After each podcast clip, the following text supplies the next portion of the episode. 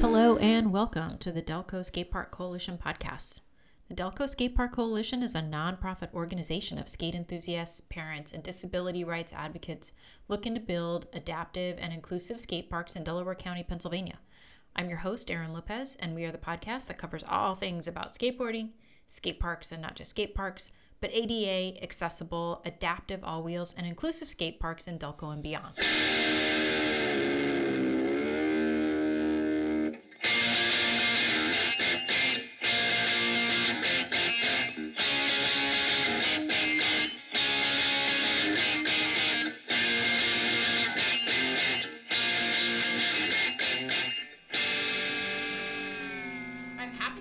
By Chris Byrne.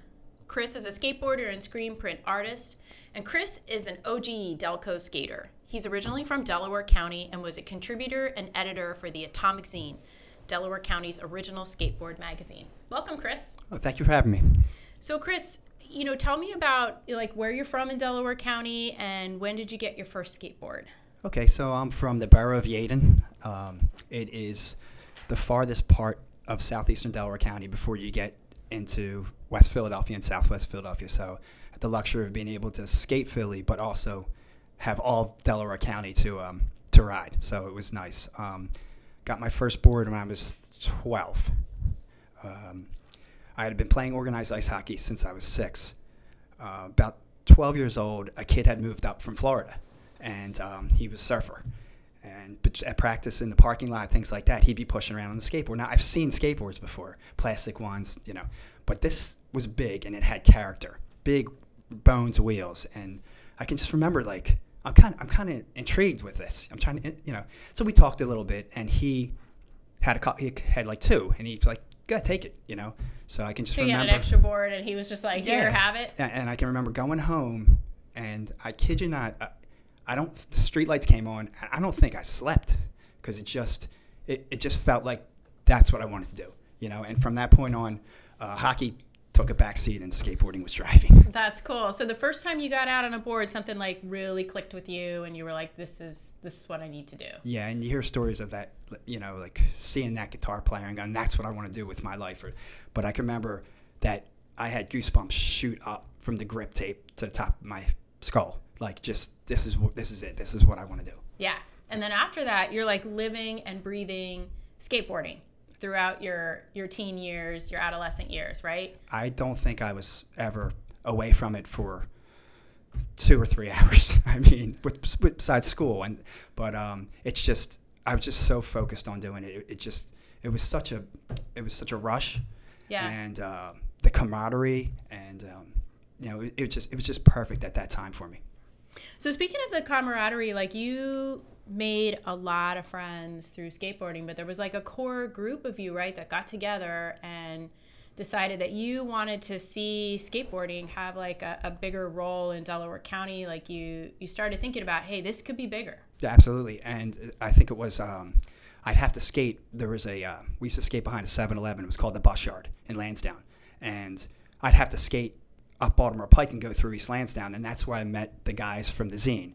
You know, we kind of would talk a little about skateboarding and, you know, here's an idea, why don't we do this? We, you know, what can we do to highlight Delaware County, our part of Delaware County? Because we wanted to be, we wanted it to be seen, and, and we wanted to be, you know, a player in, in it and in the industry.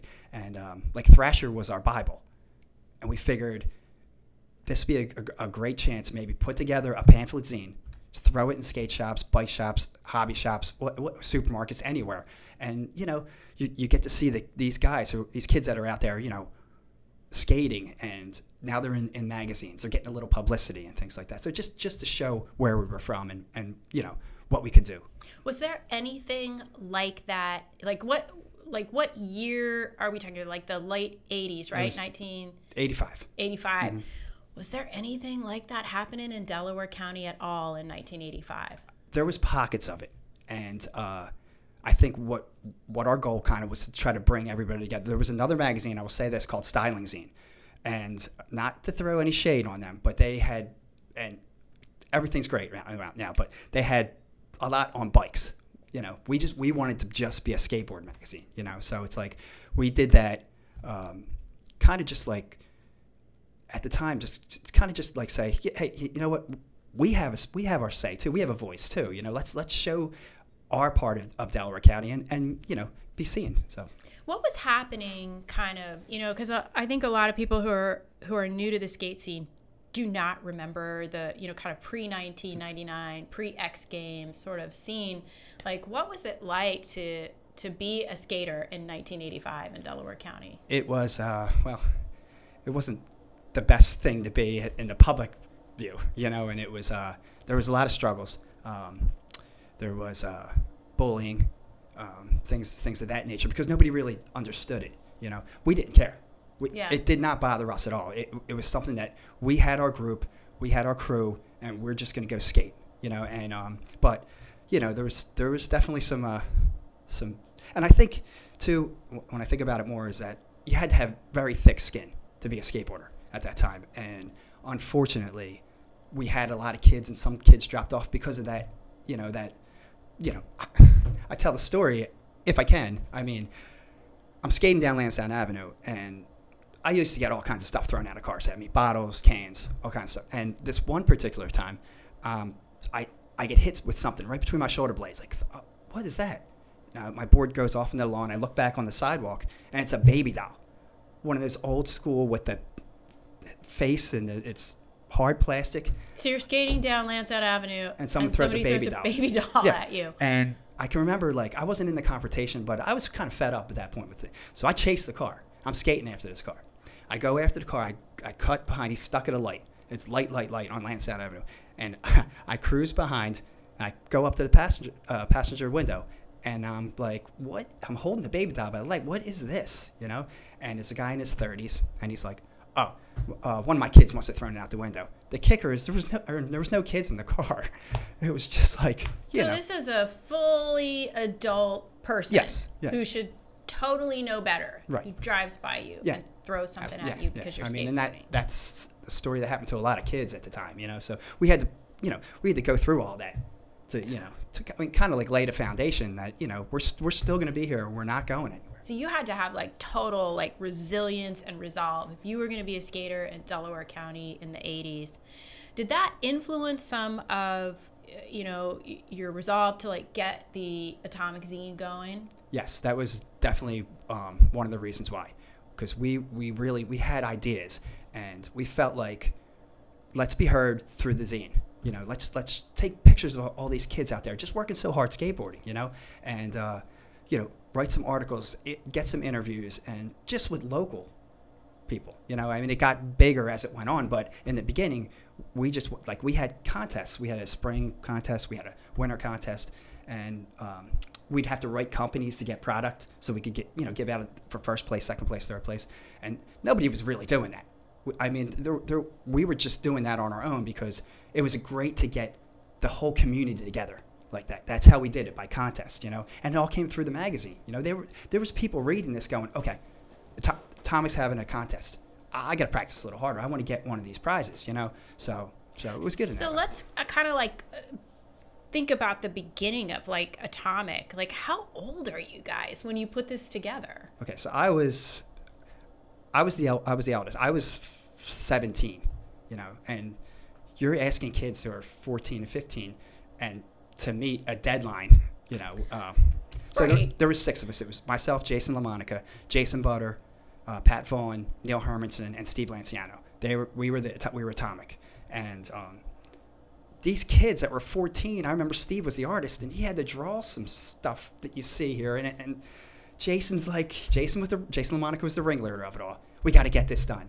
Like, we just wanted to skate, you know. And, and I was taking pictures a lot, and uh, it was just like how it came together was just amazing that we were that young and doing that. It is really amazing, and you guys are really focused. So, you know, I'm looking at one of your issues of Atomic Age right here um, that has survived all this time. And, you know, I, I think that one of the cool things that I'm looking at is just how organized it is. Mm. Like, you guys are teenagers, mm. and you've got a clear cover. Like, there's some graphic art on the cover. There's, you know, really good articles. And I'd love to talk a little bit more about, like, kind of how you guys put this together. So starting with the photography, mm. right? So you were the photographer. I was.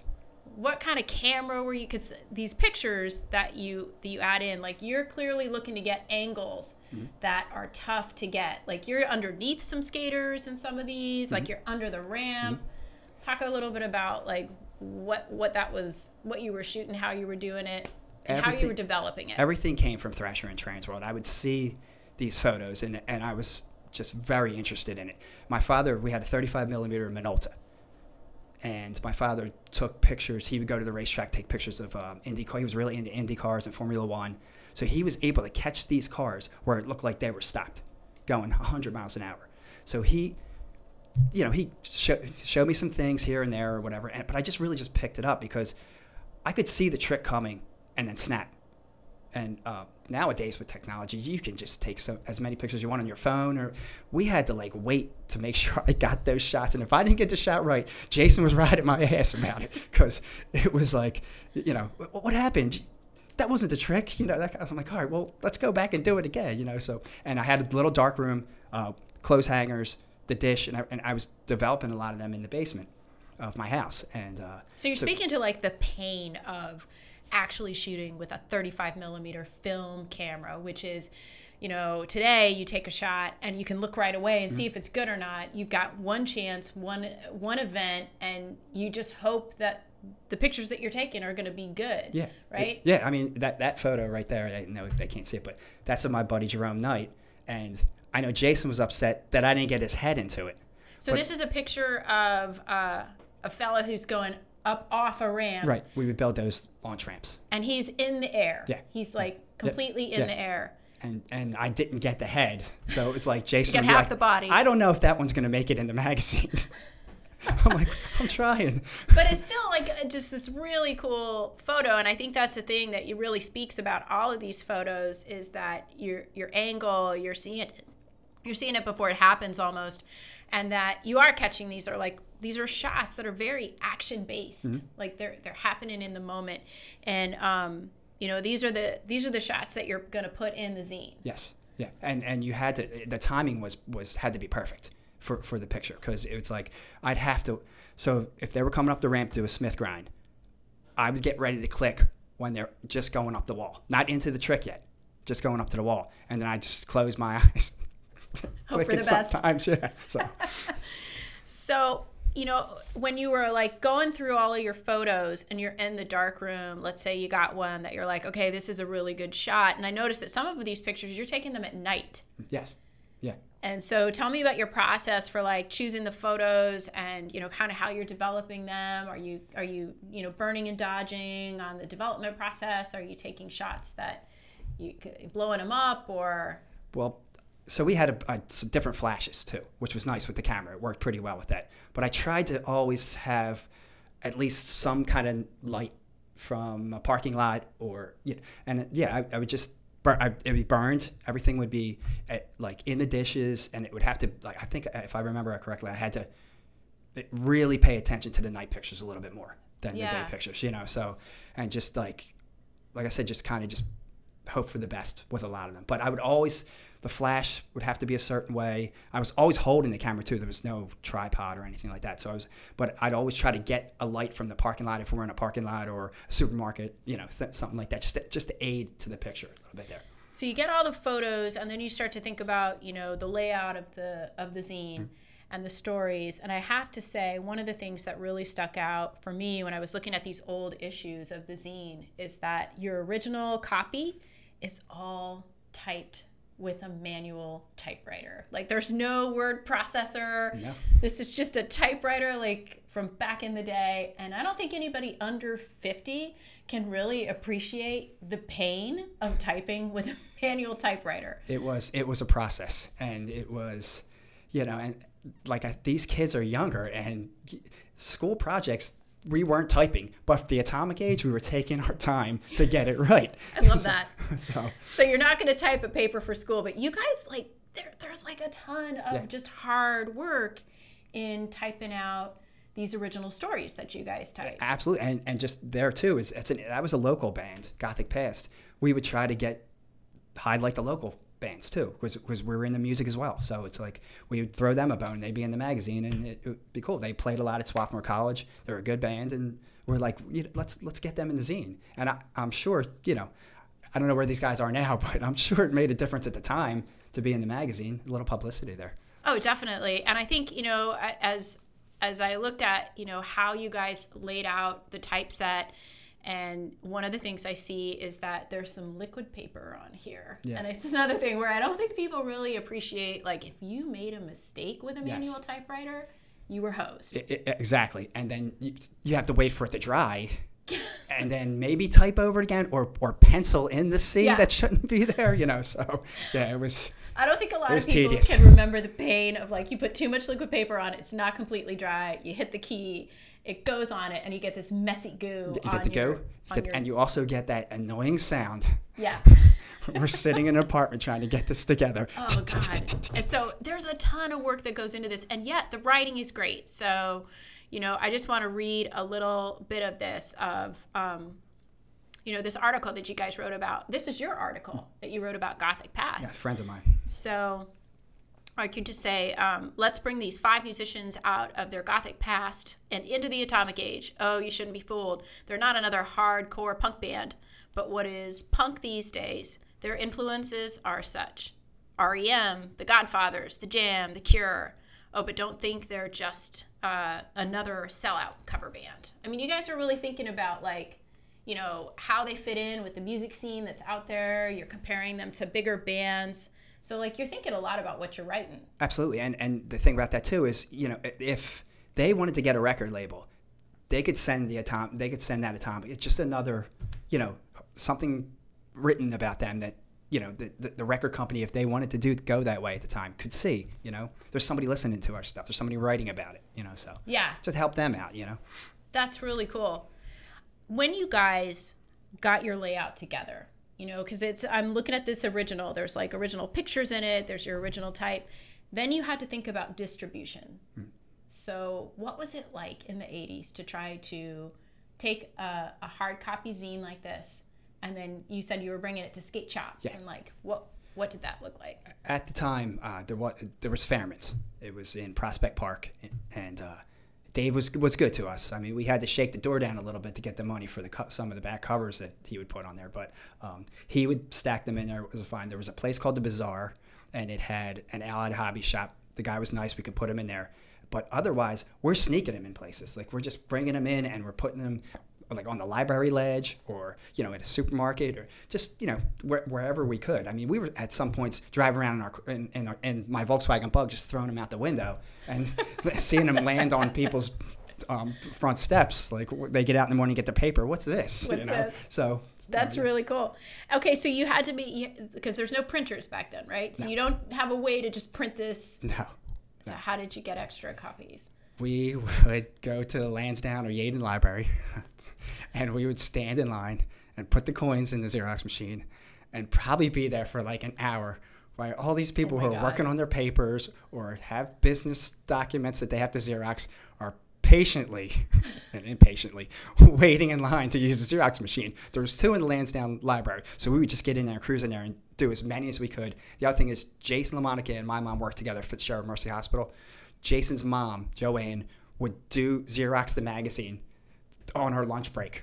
Oh, God love her. Uh, uh, That's so cool. Wonderful, wonderful, because Jason was, they weren't mother and, and, and son. They were brother and sister. And Jason would ride her. You got it. Come on, Mom. You got it, dude. Yeah. Jason, I only have a half hour for lunch. Copying, making copies of all this damn stuff. That's so funny. So if you guys had to go to the Yeadon Library to, like, mm-hmm. make copies of the Atomic Zine, like, the dedication that just go- went into this, and you guys are teenagers, but, like, the dedication in terms of the photography and the writing the articles, getting them typed, you know, pushing other people out of line at the Yeadon Library, mm-hmm. the amount of nickels and dimes that had to be in your pocket to, yeah. like, make all of these copies yeah. and then get them distributed. Like, there's so much work here. It is, and I, I can remember skating to the library with seven more pounds on me and couldn't wait to unload those coins. So when I skated home, I was a lot lighter. But uh, and we, we'd be in Jason's, uh, he had an apartment with his mom in East Lansdowne, and it was an upstairs apartment. And we would be sitting at a table, and all the pages would be laid out. And each one of us would take it and take a pile and start putting the magazine together, stapling it, doing all that kind of stuff. So we did it as a team, you know. That's why it was Team Atomic. That's That's you know. So cool. Is you guys had a skate team as well? Yes, we did. So yeah. Tell me a little bit about the skate team. Who was involved? And it, it was it was all five of the guys that worked, six six of us who worked for the ma- worked at the magazine. And um, what we tried to do was we would we did little demos for the kids in the neighborhood, kind of thing, you know, just to get started. And um, just like kind of just. We'd print our own T-shirts, Team Atomic. We we just really had that feel of like the Zephyr team kind of thing was doing. Yeah. Like, you know, just just uh, kind of more organized and, you know, so, but it clean, I guess, with the way it looked. But, um, but we, yeah, it just was, uh, we figured if we're doing this all together with the magazine, let's have a team and we can go off and, and then other other kids in Delaware County started starting their teams. There was Team Ass Hairs. There was um, Team Vomit. Like, I can remember just because the Atomic Age, or Team Atomic, everybody's like, well, if they have their team, we're going to have ours too. It wasn't like a competition, but it was kind of like, uh, you know, let, let's let's get our crew and call it a team instead of just hanging out as friends. You know, so. Yeah, that's really cool. So you guys had, like, a purpose with that too, and, and it sounds like you sprung off, like, hey, if, if Team Atomic can do this, we can get more teams, and yeah. People started following your lead. They did, they did. So it was, and and... we pretty much got along with everybody else. You know, there was some riffs here and there, but I mean, it was just nice to have, you know, there was a, that camaraderie. I was talking about skateboarding. It, it was like very inclusive. Like everybody wanted to be a part of it. Everybody wanted to be around it. And we would reach out to these other teams. Hey, you know, we'll put you in the magazine. Come skate uh, behind, at the bus yard or whatever. Come, we'll take some pictures. And so there wasn't any kind of friction there with that kind of stuff. It was, we knew we were a small group. And we didn't want it to get any smaller. So we were trying to bring everybody else into, uh, and that was the other purpose of the magazine, you know, show Delaware County. That is so cool. So you're thinking of like making this inclusive, bringing more people in, mm-hmm. um, and kind of building the skateboard scene. And you guys are doing that from such a young age. Yeah. Yeah, which absolutely. Is really cool. Absolutely, because I mean, like Thrasher, the, as Thrasher is the Bible. We saw those guys, and we were just like, we want, we want this. We want to be southeastern Delaware County. We, um, Team Palo Peralta, team, you know, we we saw all these ads and everything. And we we really wanted it for us. That's really cool. And then when you did these contests, um, like because there's the one the Eat the Street contest, right? So I'm looking at a flyer here. Um, it looks like you guys probably made this flyer. Yeah, that yes, yeah, yes. So it, it almost looks like there's a little bit of this that looks like a ransom note. That's, kind of. A, was we that would like to do that stuff. We would cut up um, the newspaper and put. You know, put the letters in different places, like old punk rock font and everything like that. Yeah, so just catch catch somebody's eye with it, you know? Yeah, totally. And so it looks like you guys would have these contests. You t- kind of talk about how you can get in touch with somebody to, like, sign up. And then mm-hmm. when you would have them, you know, what would turnout be like? What what would be kind of the, the process for the day? The turnout was amazing.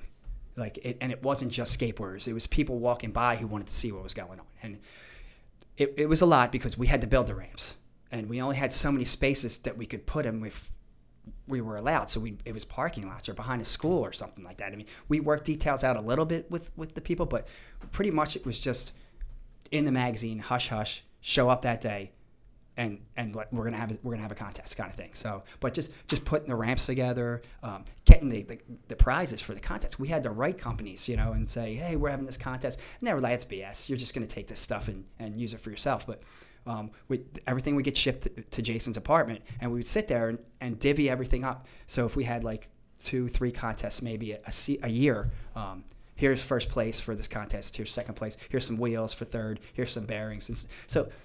It, even being at that young age, it's easy. We could have just taken that stuff and just not, you know, and gave somebody a T-shirt for first place. But we were we were so like stoked on, let's get this together. Let, let's, you know, it's going to be one day of everybody just hanging out and um, competing, you know, and, and pushing each other. And uh, so that, you know, it it was great for that reason that we were able to do that. So I'm so impressed because you guys are like, you know, again, you're, you're teenagers mm-hmm. at the time that you're doing this. And you have the foresight to say, we want to have a contest. We want to build the scene in Delaware County. You're writing to, you know, uh, companies. You're getting these, you know, donations for mm-hmm. prizes. And you're managing it. Absolutely. Uh, we had, we did, we got hooked up with um, this guy, Bob Schmelzer. And he was awesome. He, he, he was he was a Madrid skater. Uh, like maybe in the early eighties, he started a company called Circle A Skateboards, and um, he introduced us to all these companies in the West. He, he got he knew a lot of people. So like, I think they were so surprised that this was happening on the East Coast. I mean, it's, you know, it's like, I always tell story, I go to a, a thing in Palm Springs called the Elgato Classic um, when when it happens. So I've been there a few years. I go out there and I meet people and they're like, I didn't know there was a scene like that, you know, and and and so, you know, like a lot of people I've met through through traveling, going to the West Coast, or and telling them about the Atomic Age, they're just like, wow, you know, you guys really had a lot, you had a lot going on, you know, so, so it was it was great that way. But that guy Bob Schmelzer, he was awesome. He was really awesome to us, and he he put us in contact with a lot of people. So we got a lot of really, really, and that was the thing. I think these kids that were coming to these contests, they wanted to. to to get first or second place, because they wanted this, this merch, you know, so. They were really motivated. So I, you know, and when you look at your photos of some of these contests, first the ramps that you guys build, mm-hmm. like they're they're legit ramps for the time, right? You guys but, spent a lot of time building those ramps. Yeah, none of us were, had any, had any idea how to do it. You know, like we, it, there was maybe a, like a to do and how to do in a, in a Thrasher or a Transworld or whatever, and we worked off that, but it was kind of just like us. That's fine. I can remember a story now. We were building one of the ramps for for uh, for for a contest, and it was just a uh, launch ramp. And um, we were not good at this, but we were trying our best to get it right. My dad had some tools. We were get, picking up tools here and there, and we're. Fi- I was. I had to go upstairs to get some something to drink or whatever. And Jason's out back. He's we're building this ramp, and apparently the nail was sticking like four inches out of it, and he hit it, and the nail stuck. Right. He comes running upstairs. He's like, "What's going on? Should I pull this out?" Oh God, like, he's oh, got a nail stuck, stuck in his head. head. I was like, "That's how." Like, we didn't know what we were doing, but through trial and error and D I Y, we we figured it out, you know. And, and everybody had a great time with those, at the, at those contests, because the stuff there was good. The stuff was rideable, you know. It was new. It was fresh. So uh, that was that was fun though, to do. Yeah, that. The pictures tell the story. Yeah, yeah, totally. They don't tell the story about the nail in the no, head. That's no, no, pretty no, impressive. No, was... But they tell the story about, like, so you guys, you, you put the ramps together, and you can tell these kids that came out, they were working on their game. They were really, really trying hard to win the yeah. contest. And these pictures are amazing. And, That's and, where some of the pictures that you get, like, you can really see, like, you're working pretty hard. And one day, too. We had one day with those ramps. And so, you know, you think about it, but... It's like we couldn't leave the ramps there. We couldn't keep going back. This was not a skate park. This right. was just a setup for a contest, you know. So everybody had to get really familiar with them in practice, be able to ride them, then figure out their runs and their lines and things like that. So it was pretty innovative at the time. Yeah. So what I think it really says about you guys is just like how totally committed you were to creating this scene. So you've got the zine, you've got the contest, you guys are yeah, the team. And, yeah, yeah. So you're working together all the time, pretty much. Yes. So tell me about, like, the friendship that kind of grew out of this.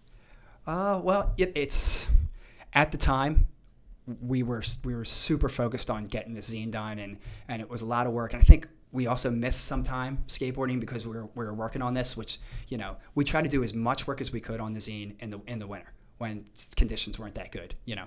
So, um, but the friendship, it was great. We hung out. We were together all the time. I mean, I was with these guys more than I was with my family, um, you know. So it was just at the time from eighty-five to, to the early nineties, it was constant with these guys, constant. You know, yeah. So, so. When um, you guys did get out to skate, it wasn't always easy. And I'm looking at um, one of the things that you and Jason did. So you guys are like going to skate the Dust Bowl. And you're there like not even five minutes. And I wasn't sure if this is something that you guys put in the zine, but you recorded it because it looked like you were so pissed off about this day. You go there to skate and you're not even five minutes and the police come and you get a citation. Right. Here's the thing. It took a while to get to the Dust Bowl from, from Delaware County. And we got there and it's it's a cool place. It's it's a big ditch, you know, and um, now, when you get there, like, you guys are teenagers, right? How how do you actually get there? I was driving at the time.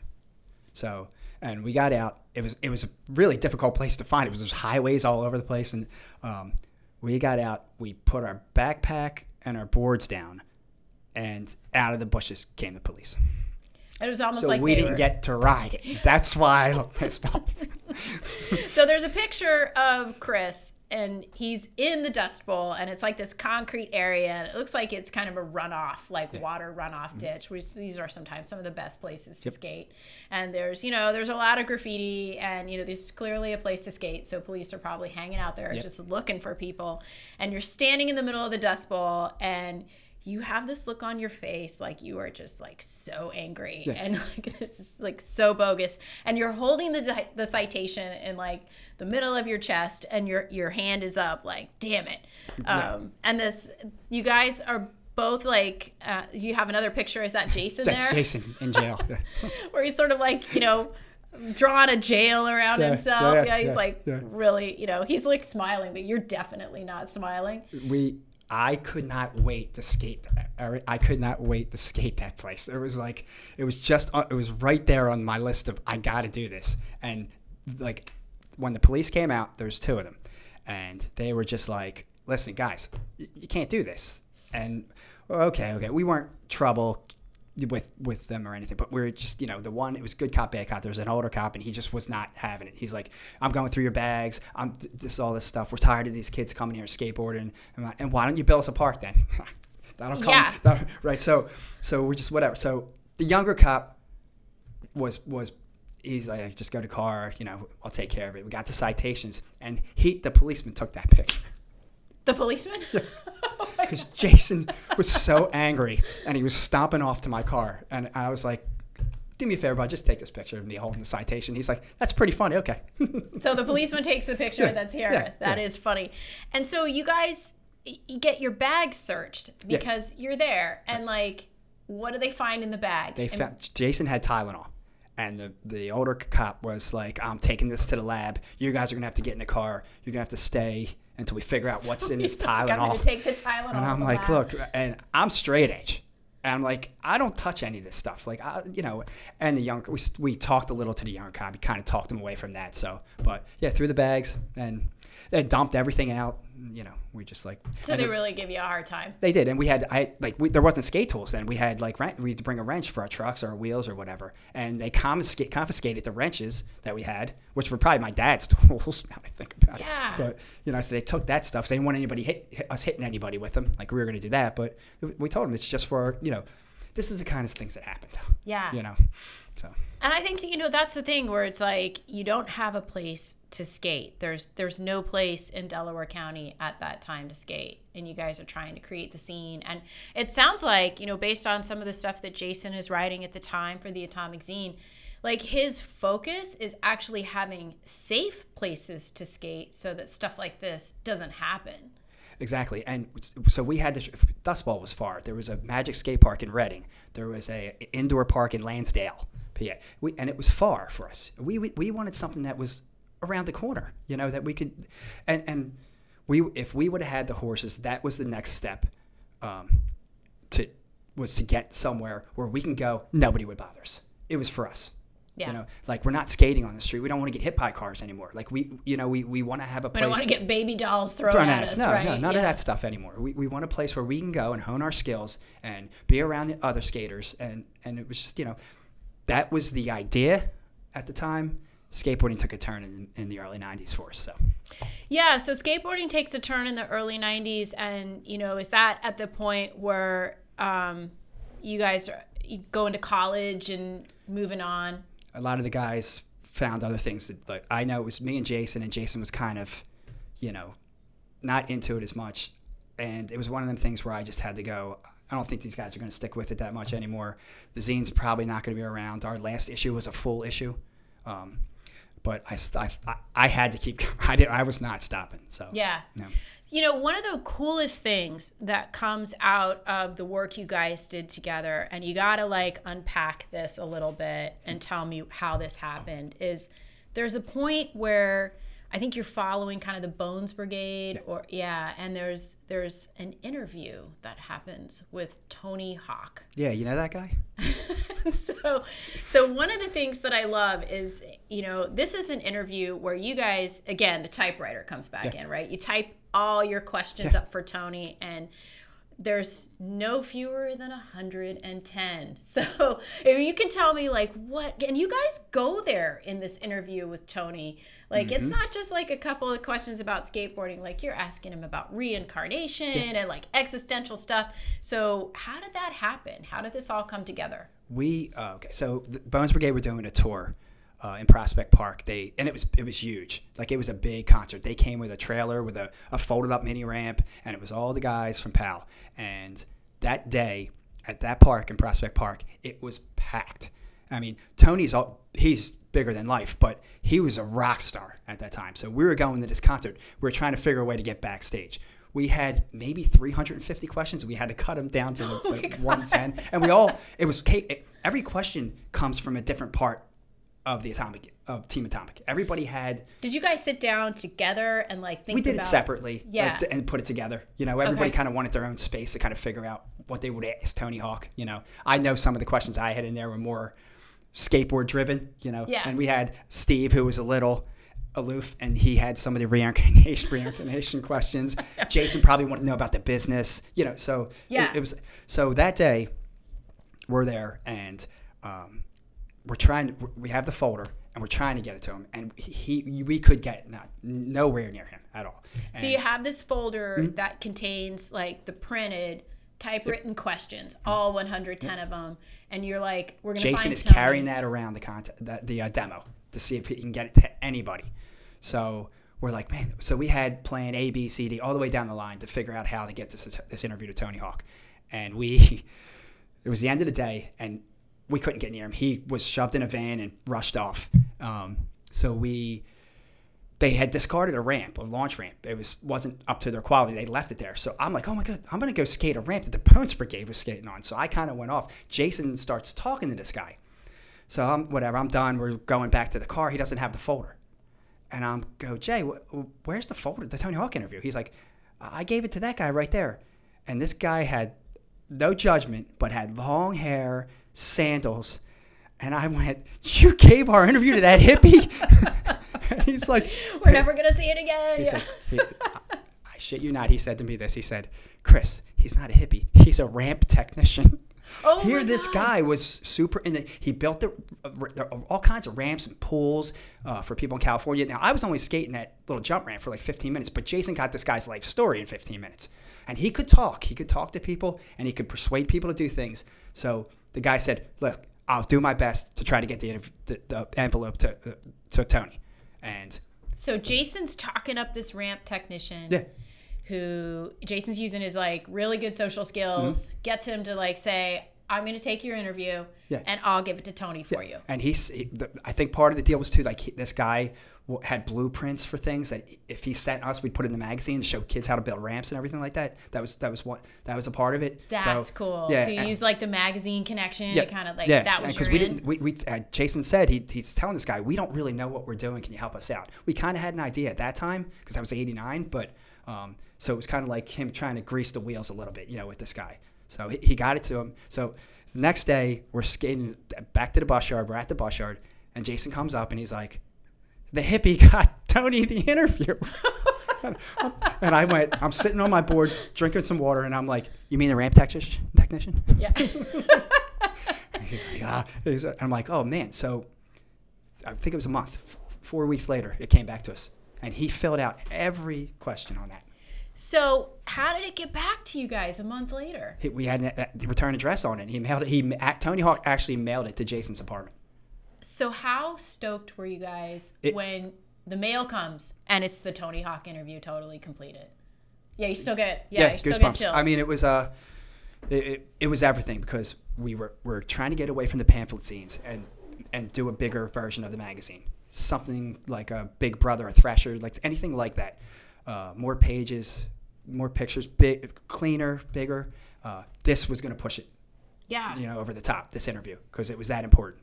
So this interview is totally amazing. So what I love about it is that you have one hundred ten questions. There's not a whole lot of space in between, and Tony handwrites the answer to every single question.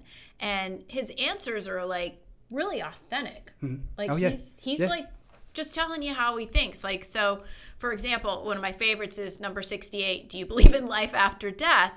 And his Tony's answer is, I've had no firsthand proof, which is great. Which is pretty spot on there. And then he's like, how do you how do you feel about reincarnation? You know, Tony's like, I don't know.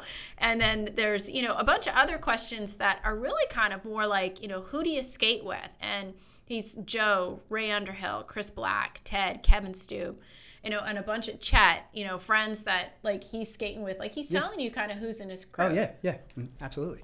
And, I, yeah, and he, and he um, I get, like, the twenty seventeen when I went to that event in Palm Springs, I had, I did the V I P where you could have dinner with these skaters, Hosoi, and I'm with these, uh, Eric Dress, and all these guys that were on my wall. You know, it was awesome. That's Tony cool. was there. And I run up to him. I said, listen, I got to tell you a story real quick. He had a glass of wine. He was relaxed. Oh, yeah, sure. Super nice. And I don't know. Like, I don't get starstruck that much. But it, he's like, he's Tony Hawk, you know. And I'm like, we had a magazine uh, in Delaware County. Uh, you came and did a, a, a tour in eighty-nine. With, he's like, yeah, I got to remember, you know, trying to kind of be nice, you know. And I said, we sent you a a hundred and some questions, and you filled out every one.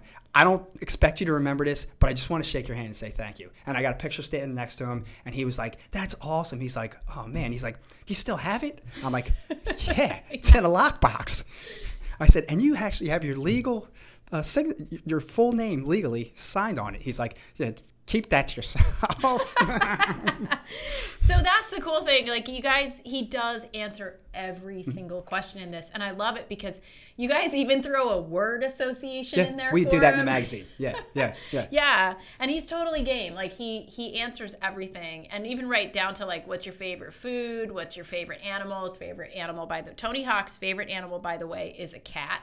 Um, you know, and like you, you just answer, like you ask him a whole bunch of stuff. But I think some of the cool questions that are in there really kind of give you, like, you know, sort of a window into what's going on with Tony Hawk at the time. Like, it's kind of a window of to what he was feeling it about skateboarding at the time in his career. And like, I think one of the interesting things that you guys ask him about is, you know, um, you know, what's wrong with, with contests about, you know, skate contests at this time. And like he says, like, there's just, you know, organization, hassles. Like, he really just likes to focus on skating and sort of, you know, not all of the celebrity stuff that comes with it. And that's the vibe that he's kind of given in this interview. I think so. And I think that we got him at the right time. I think that he had to, this was therapeutical for him to, to, to write this stuff down, I feel. Because you didn't see interviews like this in Thrasher or Transworld with him.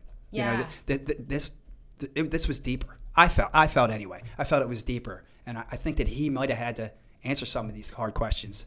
You know, th- go through the process in his own mind and sit there, have the time to actually write everything. Like, you know, f- answer every question and, and and take and put some thought into it. There's just not one word answers. You know. No, I think one of the my favorite is um, number one hundred four.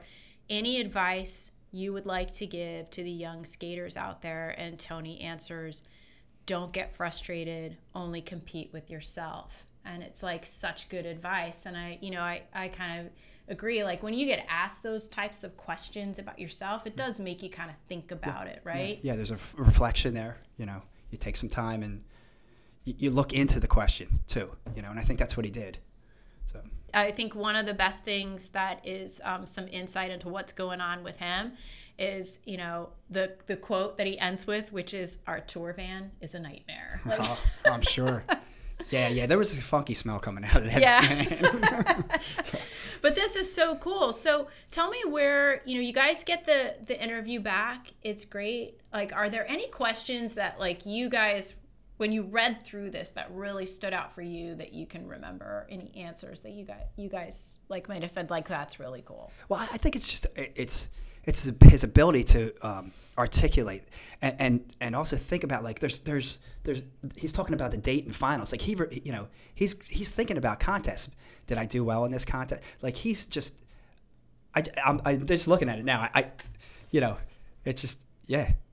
I mean yeah. In the contest, there's one answer that he gives that I think is really cool, which is, you know, do you get? I think you guys asked, like, do you get bummed out if you don't win a contest? Mm-hmm. And his answer was, I only get bummed out if I didn't skate my best. Right. Like, I, I don't care, you know, about the winning. It's like, I really just want to skate my best. And you get sort of a sense of where his focus is. I, I felt uh, so much better about my skating after this came back. Because reading this, you know, you're your toughest critic, you know, and, and, and, to, and Tony, you know, he just wants to skate as best as he can without any outside noise or anything like that. So just getting, like, just reading the questions, see, seeing some of the answers to the questions, I'm like, wow, this guy's, he's he's he's tough on himself, but he also kind of knows that it's skateboarding and there's an, there's an, there's a tomorrow, you know, and so just keep working, keep practicing, you know. It's that kind of commitment that I I really appreciate it from the interview.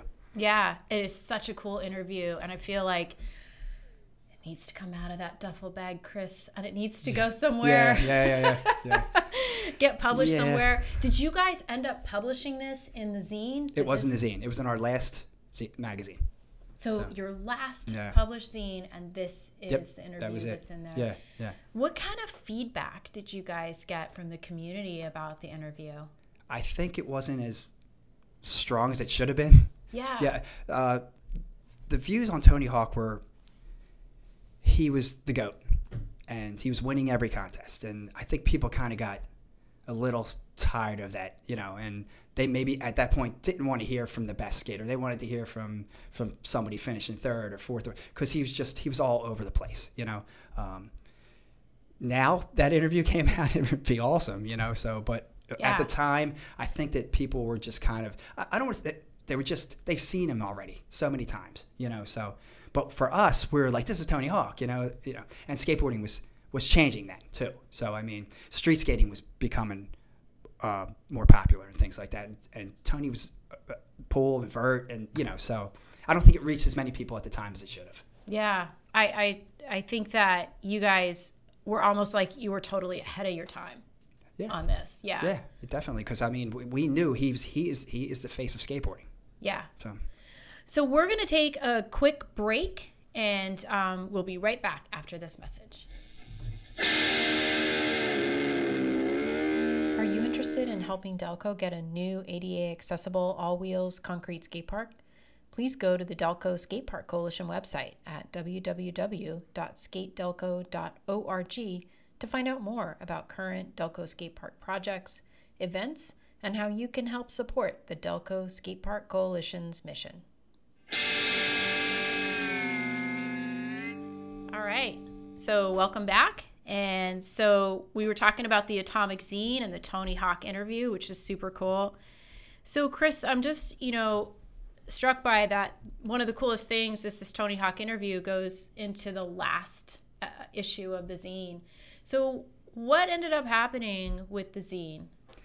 Well, uh, skateboarding um, really collapsed in the nineties, the early nineties, um, especially in Delaware County. It just wasn't, the the crews weren't there, the kids weren't there anymore. It was it was it was uh, like tumble tumbleweeds yeah, going across some of the some of the places we used to skate. You know, man, so. that that happens like nationwide. I feel like uh, I, w- I actually just watched a documentary about how the industry almost collapsed. Yeah, and, and, and if it's happening in California, the East Coast is going to get hit harder, hit a lot harder. We couldn't. It's tough to get boards, and, and you know, and I would skate miles to, to maybe find some kids in a parking lot to skate with. Like it was just, it was, it was frustrating. So the magazine, um, me and Jason kept kind of coming up with ideas. Maybe we can do another one, but we, the other guys just weren't. They just kind of, you know, I was frustrated at the time, but I understand now. It, it was the age, and they were moving on to other things, so they weren't part of it. So. Me and Jason knew we couldn't tackle it ourselves, you know. So yeah. And it was hard to, to get pull new people in with this idea of keeping the magazine. So it kind of it fizzled out in the early nineties. So. so when you guys started to feel like it was, you know, the the zine was fizzling out, did you end up? And I think at the time, right, you you said you were getting ready to go off to college yourself. Like you were you were making some changes. You guys were all kind of out of your adolescence, moving into your twenties. And it was scary time because it was, you, you, you're planning for things, but I wanted skateboarding to always be a part of it. Um, and then all of a sudden it's not, you don't have the, you don't have the crew, you don't have, you know, the people around skating anymore. And it's kind of like, what, what do I do now? Kind of thing. And, and, um, so like, I just used some, some of the skills I had th- for the magazine, t- taking some classes in college for photography. Um, also, just, you know, we would we would screen print our own T-shirts at the Atomic Age, you know. So we, we had like this kit and whatever. I kind of it, it I figured, you know what, I like doing this. You know, maybe I'll go in this direction, and uh, that's how I got into the screen printing and um, that kind of stuff. But it was just it was just trying to find people was to skate with was very difficult because skating alone sucks. It yeah, does. yeah. It does. I mean, I didn't mind when I was younger and I was trying to get my tricks together and everything like that and go to, hey, the guy, hey guys, I learned this, you know, and that. But like when you're just skating from Yeadon to Drexel Hill to see if anybody's skating behind Garraford School and there's nobody there, and it's like you have to go, oh God, I got to go all the way back home now and everything. And that's that's what was happening in the industry right at that time, you know, so. so it was a really discouraging time. I think that yeah. was also the time nationally when they were starting to tear down the skate parks that yes. they were built in the seventies. And yeah, yeah so it's it's kind of a, a dark time in skateboarding yeah. history. Um, what ends up happening with your friendship with Jason? Uh, Jason and I always stayed close. He was, um, he, he was, we were different in a lot of ways. Like the summers, he had a shore house in Seattle City, and he would go down there and he'd come back as the tannest person I've ever seen in my life. And he had friends that were like into like this strange kind of Debbie Gibson kind of music and everything. And he really was into this freestyle music. So what Jason did was he used his skills from the Atomic Age. He started a freestyle magazine. Like he went, he was in Vanilla Ice's house interviewing Vanilla Ice. Like, that's amazing.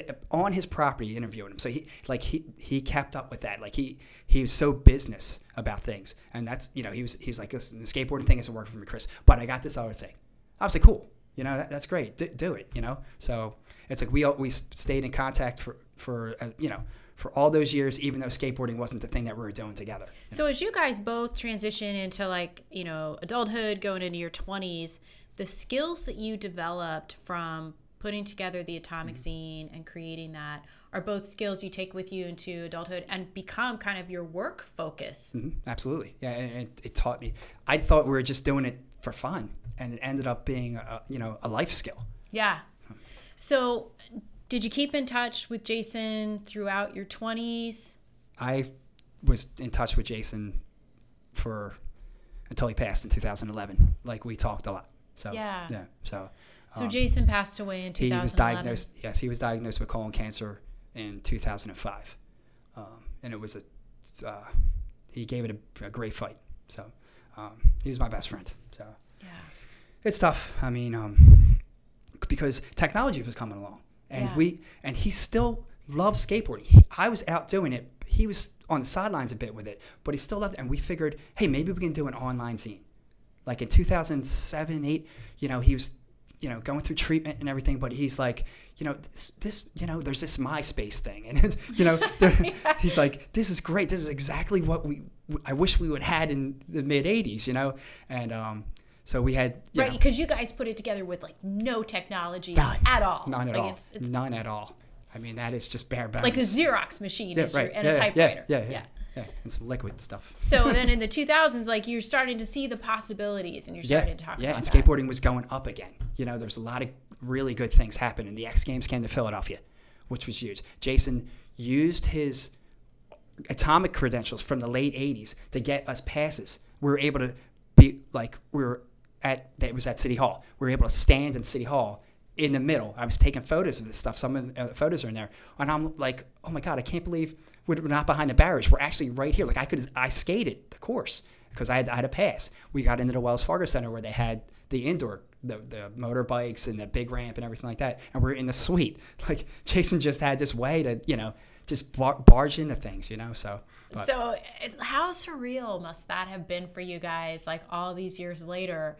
And then, you know, it, it, you're in Philadelphia as adults, you're using your credentials yeah. as the Atomic Zine to like get back into things. And, you know, Jason's kind of the, like the same story with the hippie and the ramp. Yeah. Like, yeah. like, oh yeah, yeah, yeah. He's, he, he was just amazing that way that he was able to, to get people to, to do things that maybe they didn't want to do, you know? Yeah. I mean, he got these fourteen-year-old kids, fifteen-year-old kids to work on this magazine. Instead of going out and doing whatever we could have been doing, we were doing this. So, but uh, gr- just a great individual. So when you guys started to think about, like, what direction things might have gone in in the mid two thousands, Jason's getting sick. Mm-hmm. Um, was there anything that, you know, he he was still looking to work on or thinking about direction-wise that, that you think you might have gone with? He was um, he was actually thinking about um, starting a website that would bring all this stuff to life again, showing that there was a that we had a past and there's just, that there's going to be a future with Atomic, and you know it.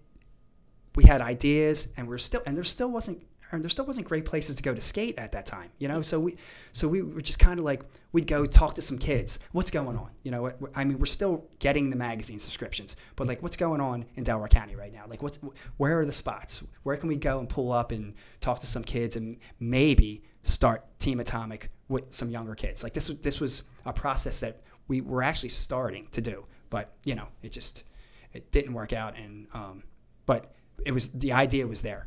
To yeah. like, u- use the internet, you know, you here here's the thing, use the internet, let's do it, you know. So so you think that there might be, you know, if there's a legacy here for Jason and for all the work that you did, and there's so much here. I mean, you know, if you could see the dining room table right now in, you know, our auspicious recording studio here, which is my dining room, but you know, if you could see this, like all these amazing photos and the Tony Hawk interview and like these contest flyers and all the work I mean, you guys what, put what, into what a time it. Capsule, you know? Yeah. Yeah, yeah. that that needs a, a place for everyone to see it. But this is like the, the Delaware County history of skating. Yeah, you know, just and, and I'm hoping as this skateboarding is in a really good place right now. It really is. And I'm hoping that with more parks getting built, with more parks getting built, that um, maybe this stuff can be shown at to the kids.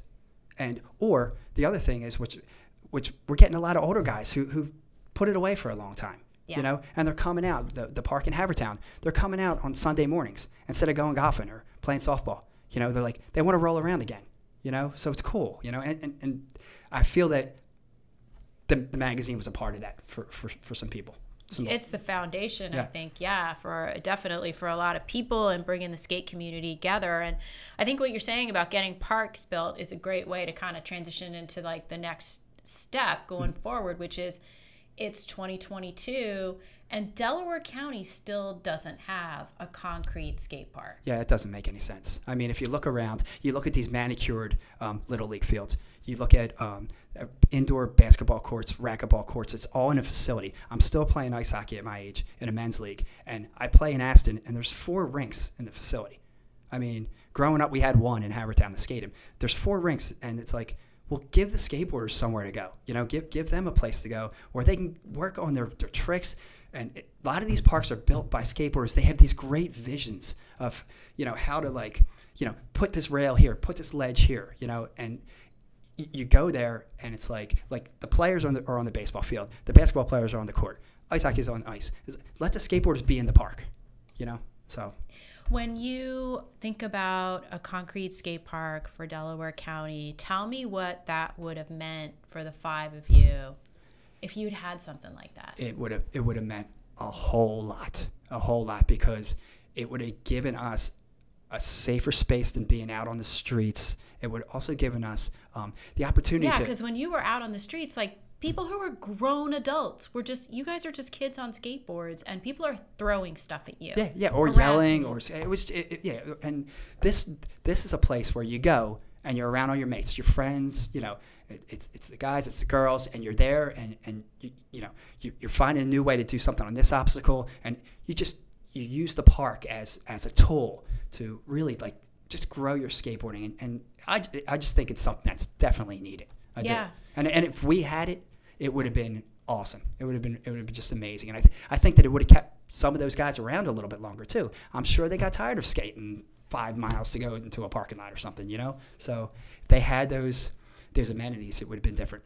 How about, you know, just in terms of developing your skills, because you guys were putting together, you know, a lot of D I Y ramps that at the time, like that was what you had, and you put together some really good ramps. But I think, you know, in terms of being able to develop your skills in a concrete park versus some D I Y ramps, what would that have meant in terms of you guys being able to take your skateboarding to another level? I think that um, probably would have meant sponsorship. Yeah. You know, and... and and more ways into the industry, because uh, you, you, they're the tool. They're the things that you need. You need, like, we would build these ramps, but we couldn't keep them anywhere. We had to get up and move them and move them to this place. And, the, the you know, the ground's different in this one spot. You want to put this ramp out or whatever. But a concrete part stays there. You know, it's it's there. And so... But and if I, we have a help. concrete park here, you know, I think uh, the next Olympic skater could come out of Delaware County. Absolutely. Yeah. Yeah, definitely. Definitely. Yeah. What about, like, you know, just in terms of, um, you know, the the trend now is really to look at, at skate spaces as being more inclusive. Mm-hmm. Um, some of the skate pace spaces in California are now, you know, not just utilized by skateboarders, but utilized by adaptive athletes, the people in wheelchairs, and oh, yeah. really inclusive spaces.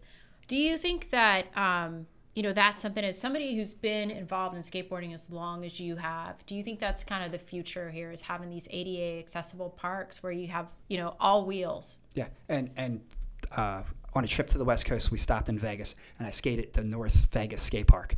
And there was a, a, a wheelchair in a wheelchair ripping, like just, yeah, yeah the helmet on. And me and my buddy Pete were standing there. We're like, whoa, that's amazing, you know, and get to talk to him. And, you know, and he's he's sponsored and all this stuff. And I'm just like, and then we he had a um, an Instagram page that we looked at later. And he's just, oh, it's, it's great. And that's the thing. And here's the other thing. There wasn't many female skateboarding in nineteen eighty-five. I have Don't to I give a it. shout out. The girls are amazing right now. It's like, you, you know, you go there and it's just like, oh my God, you know, this is, this is great, you know?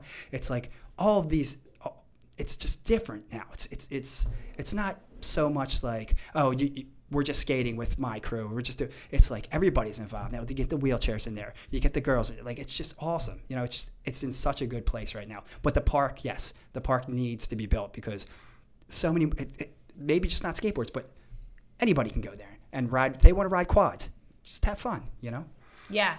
I think that, you know, the other thing that is um, newer now, I, I don't know, it, there this wasn't accessible to me when I was growing up mm-hmm. in skating. I mean, it was just, you know, the idea of having a skate park where there are clinics and yeah. there's, you know, programming for kids, and all that can be done now if you build the skate park. My niece is, um, in Delaware, is uh, going to a skate camp at the Y M C A. Like, that's just cool to me. Like, you know, and it's it's run by Kinetic Skate Shop in Delaware. And I know Ben from Kinetic, he, he does a lot. He does a lot for the community in Delaware. And I know that this is what you guys are planning on doing. But it's just really nice to have that backing. I mean, it, it is. It, it it it matters. It does. So, yeah, so, yeah, just let's get it done. I totally agree. So I think, you know, it's it's come a long way. I mean, it's come like from, because we're pretty close in age, like from when we were kids, like you're out with your skateboard always needing to maybe run away or hide or something because someone's, you know, going to give you a hard time, right, to where we're at now, where you can grow up and feel, you know, like this is a sport. This is, you yeah. can take this somewhere now. So, you know, one of the things that we want people to do is really support this mission of the Delco Skate Park Coalition, which is to get a concrete skate park in Delco. And I know this is an obvious question, but Chris, how overdue is it, Delaware County, for having a concrete skate park? Uh, it's it's it's it's way overdue. I mean, it, it, it's something that if it ha- when it happens, and hopefully happens soon, you'll you'll see it you'll see a difference. The kids will go there. They'll be able to, you know, to be in this space, and you're not you're not ripping up somebody's curb anymore, or, or finding these places spot where you get you get kicked out. This is for them. You know, this is for them. You got to take care of the youth. It's so important. You know, it, it is. And and even old guys and, and girls who want to. Because you still skate. I do. Yeah. I did this morning. So, right. so but uh, I go early so that when the kids come. Yeah, I'm with you.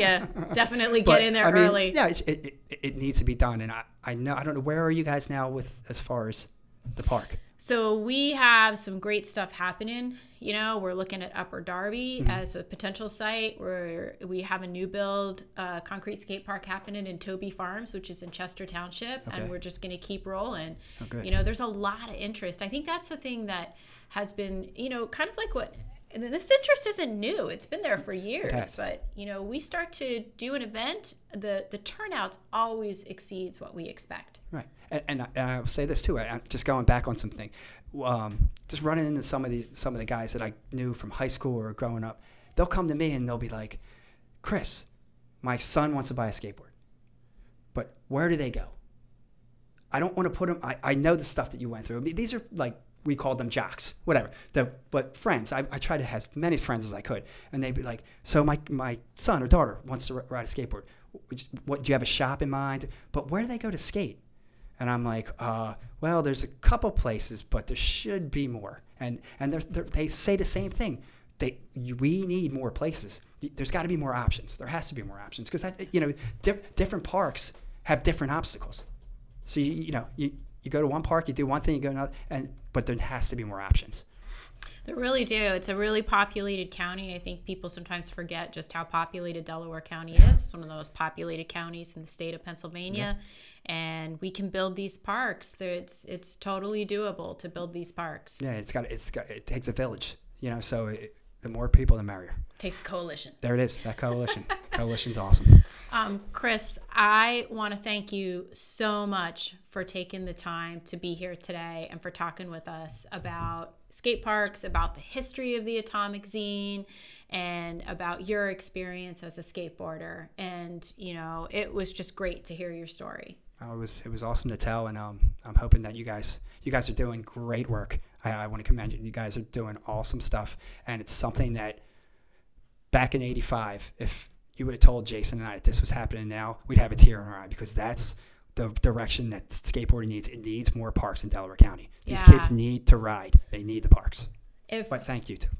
You're welcome. Thank you for being here. If you think that there was something that, you know, Jason would want in a park, like what would he what would he want to see as part of a park if we get something built, you know? He would that he he would it would have to be concrete, and he would want a mellow bowl.